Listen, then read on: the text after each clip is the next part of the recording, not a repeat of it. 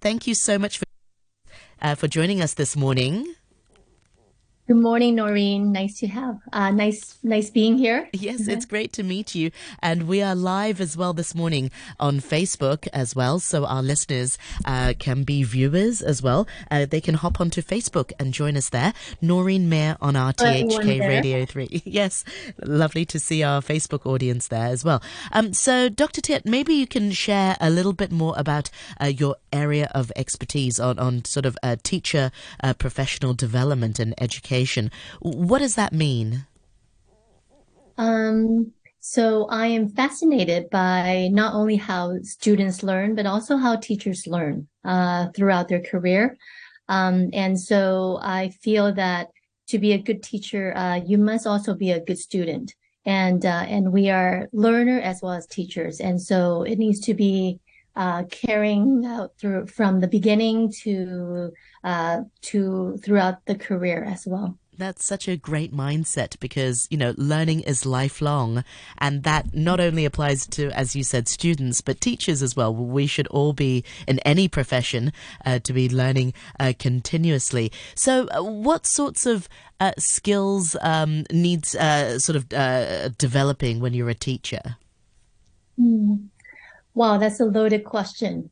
Now, just like any profession, uh, I feel there are hard and soft skills, right? Uh, the hard skills meaning, you know, uh, you must have knowledge about the content area that you're teaching, um, classroom management, questioning skills.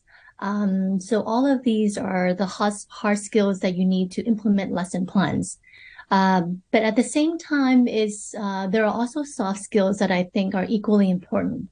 Uh, so, for example, um, having a growth mindset, uh, having the desire to connect with students when you're teaching, uh, love teaching despite uh, the many failures in classroom, uh, love for children, um, and being resilient. You know, I think being resilient and uh, and determined at a time like this, I find yeah. is very important.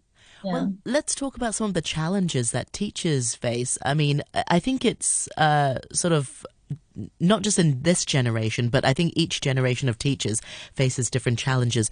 Um, although I think I think it gets a bit harder because you've got things like social media. You've got um, you've got to care more about the, the the student sort of emotional development as well. You're not just teaching knowledge; you're teaching you know behavior and and all sorts of things. I mean, what sorts of challenges have you seen amongst uh, teachers? Um, I totally agree with you, Noreen, that uh, that it's not just you know teaching and and knowing, but uh, but really developing their whole self and also uh, outlook in life. Um, and I think uh, just like other profession, we are facing challenges of we are in a world of abundance, more and more, and yet time is finite. we only have 24 hours, so uh, facing with abundance with limited time, uh, how do we choose what to teach? And how to teach, right? Um, and also not to mention that uh, the the digitalization of our lives, right? Um, you know, technology, um, and also uh, uh, the growing awareness that when when we are learners, we actually learn best when we are uh, prepared cognitively as well as emotionally, right? But now also socially as well. And so we are we are actually being distracted by many many challenges I find, and uh, it's really at this time I uh, it's important for us to kind of look from within um, to think about what it is that we want in education before we kind of look out and choose the tools that would be be appropriate and helpful to us. Yeah. Absolutely. I think you mentioned a really good point about technology. Um, and, and that is we, we're educating the, the, next generation, but we don't know what life will be like. Um, the people who are going to primary school now are six years old. They will be retiring in 60, 65 years time. We just don't know what the world will be like at that time, um, so to speak, yeah. and, and with, with technology. But there are skills that we can really sort of instill with them. And you mentioned just now, it's not just resilience in the, in in, in the teachers, but also in the students. But first, the teachers have to um, sort of learn that too because it's it's difficult. Um, I hear teachers in Hong Kong. Uh, well, I think um, it's not just in Hong Kong, but globally. Um, you know, Seoul, Shanghai, um, uh, in in the UK there's a lot of workload on teachers. It's not just marking homework and, and stuff. There's, you know, uh, planning for lessons. There's a lot of extra responsibility for teachers. Are, are you seeing that in sort of the teachers that you teach? Yeah, certainly. And uh, and then to convince teacher that it is worth to remain faithful, that we uh, that there are more solutions than problems. Um, you know, I think as a challenge when they are faced with all of these practical issues, right? You know, daily issues that they have to deal with, and uh, and it's not easy to convince them that. Um, and certainly you have not only the students, but also school administrators, parents, you know, the global trend, what is expected of you, right? Um, and, you know, and so, uh, so recent years, um, and as another aspect of, um, of like another skill that teachers should learn is self-care skills. Yes. you know, I and take care of others, we need to learn how to keep ourselves sane, focused, uh, well, right? Yeah. Absolutely. Um, one of the key ways to sort of um, assess um, uh, sort of the quality of, of education is sort of that self reflection. Uh, well, I think it, it, applies in any industry. If if we want to do a good job in our job in our daily lives, we have to sort of self reflect to see what we're doing well, what we're not we're doing so well. Um, how do teachers self reflect? What's the review process like? Um, I think in order to do effective self-reflection, uh, you can't really do it by yourself. you know, I feel that there are two uh, two important elements. So one is uh, you you need to have the other perspective of what you're doing, right? And so a lot of times we really cannot, uh, you know, we are not aware of our own mistakes, uh, our own habits, um, so it's really through the eyes of the students, the eyes of uh, other colleagues, um, through the eyes of new research coming in from education to give us kind of fresh perspectives on what it is that we're doing in the classroom. So I always encourage, you know, teachers that after they finish their lesson plan, uh, they kind of look at their lesson plan through the eyes of the kids. You know, is it understandable? You know, um, is it in kids friendly language? Uh, do you think like a kid when you are planning that lesson, right? Um, and also, uh, is it exciting for the children to learn? Because it needs to be fun. We, we learn through play. And is it exciting? Is it going to energize the children and make them want to learn? Uh, you know, I think uh, that's uh, that's very important. And then the other part is uh, dialogue you know, uh, is to talk with others about your own practice. Um, so let's say you get feedback from your students directly, right? Um, and uh, and then you get feedback from colleagues. You videotape yourself, and so you can see your own practice through the lens of the camera, right? Which does not lie, right? Oftentimes, with the human eye, we we filter certain things. Uh, we perceive things in a certain way because we innately have some kind of biases, right? Uh, but when we see ourselves, you know, in a teaching video, for example, um, you can learn you you can learn so much more because you will see things you did not before. yes and that's actually a, a, good way to sort of yeah. We, I mean, we do air checks as well. We we listen back to our own programs and we think, oh no, did I really say that? And it can be quite a brutal experience. I was told uh, once uh, by by a colleague, never do it straight after your program because you'll be extra critical, and you're like, oh, did I? But um, yeah, I can imagine if you tape yourself sort of teaching and and see it in the lens.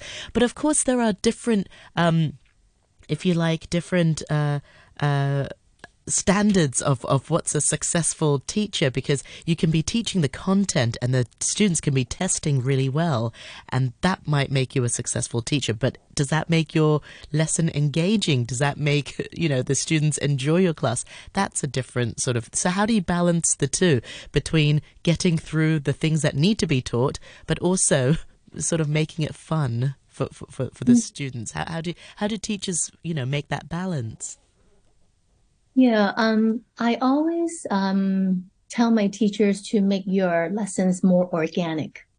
Um, and when I say organic, it means that when when you walk in, you know, of course, you have certain things you want to teach and deliver.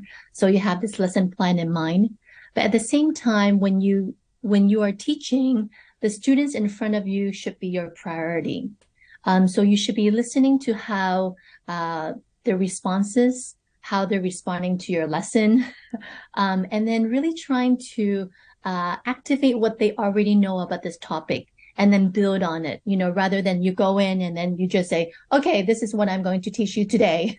uh, but it's more of, you know, I would say kind of like a shared experience where you bring in something, the students contribute something, and then it's kind of like this back and forth, um, uh, back and forth uh, process and it's very evolutionary. Um, you you you are you are not dictated too much with your lesson plan in mind, but at the same time you're aware of what students are giving you. And I find that sometimes when you make that connection with students, they are willing they are willing to fly with you, even though you have to touch on like 10 different concepts. Uh, if you get their buy-in, uh, they will try to work hard and they really want to learn you know, I think innately. Exactly. Yeah. Well, the way you're describing it makes me want to be in one of your classes, Dr. Tiet. Um, so, well, let's go back to that to that first question. You know, it, your area of special interest is teacher education. So, how would you explain uh, teacher education? I think um, it's what the name suggests: is to educate teachers um, before the job you know, to make sure that they are as qualified as we can help them to to become uh, before they teach.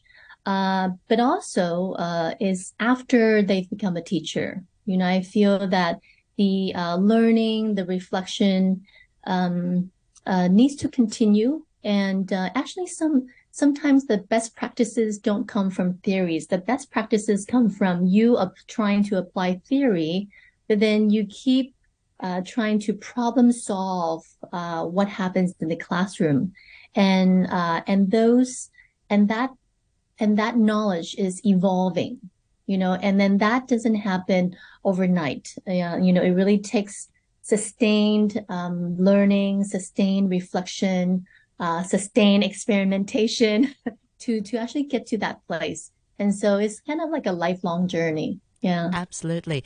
Uh, do teachers sort of get together and share best practices? You know, are there sort of teacher development day and they sort of get together and, and share how best? I mean, how, how does it work at a school? Is it sort of um, yeah is it external do, do do they have days where you know you don't teach and then you just learn from other people do you sit into do you sit in other people's classes how does it work you know it's kind of like a double-edged sword uh, we know that professional de- continued professional development for teachers is important, and so I so I'm sure a lot of schools already have their teacher professional development day, uh, their co-planning sessions, uh, their peer lesson observations, uh, workshops, and this and that.